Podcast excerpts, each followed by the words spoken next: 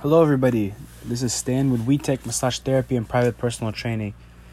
Today, I wanted to make a quick podcast about some of the muscle groups called the suboccipitals and what happens when one trains jiu-jitsu and how they get overly activated. The suboccipitals not only do they get activated from jiu-jitsu training but through daily life because of the movements that they create. However, I wanted to relate this podcast specifically to jiu-jitsu and what happens. If you find relevance into these movements and how they affect other muscle groups or how they affect your daily life through the movements I will describe, maybe you can find relevance in there as well. The suboccipitals are small muscle groups.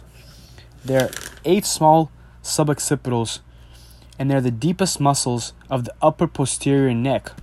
They are involved in stabilizing the axis and the atlas, and they create intrinsic movements such as rocking and tilting of the head. Now, when one trains jiu-jitsu, a lot of these movements are relevant because whether you're playing guard or you're on top, constantly having to break grips, make grips, and observe the opponent in the moment is crucial. And these involve small, little, minor movements, fine movements of the neck. There are a lot of many other muscle groups in the back of the neck. The suboccipitals, however, create some of the movements that are really, really relevant in jiu jitsu such as rocking and tilting the head back into extension. If you're on your back or you're standing up, you're trying to break grips, posture up, or leaning back to see if there's someone behind you, we're constantly rocking and tilting the head back into extension. These are some of the movements that the suboccipitals create. Rotating the head to the same side, also one of the movements that the suboccipitals create. You can think about being on your side, side control. You're rotating your head to the same side to play different guards. That's a huge movement, rotating the head. Laterally flexing the head to the same side. Also, flexing the head to the same side, you'll find a lot in jiu jitsu.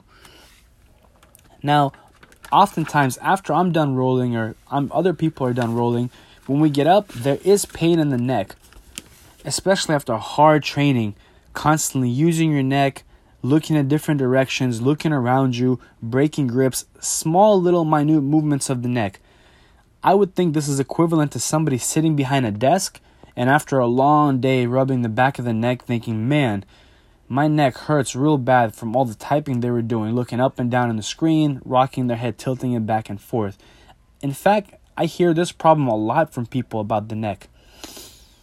If you're somebody that has a full time job, which involves sitting behind a desk, typing, writing, anything like that, and you're a practitioner of martial arts, especially jiu jitsu, this might be something you should think about.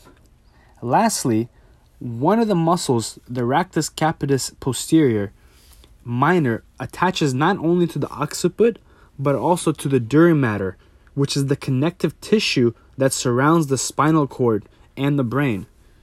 And because of this connection between the rectus capitis posterior minor and the dura mater, this small muscle may cause headaches by disrupting normal cerebrospinal fluid and also fluctuates with the vertebral artery and the suboccipital nerve. When do you use the suboccipitals? Shampooing your hair. Also, when you appreciate a large painting from a close proximity, you make small, fine movements of the head and neck. Nodding your head instantly to a person you wish would just stop talking. so, these are just small movements and examples that the suboccipitals create.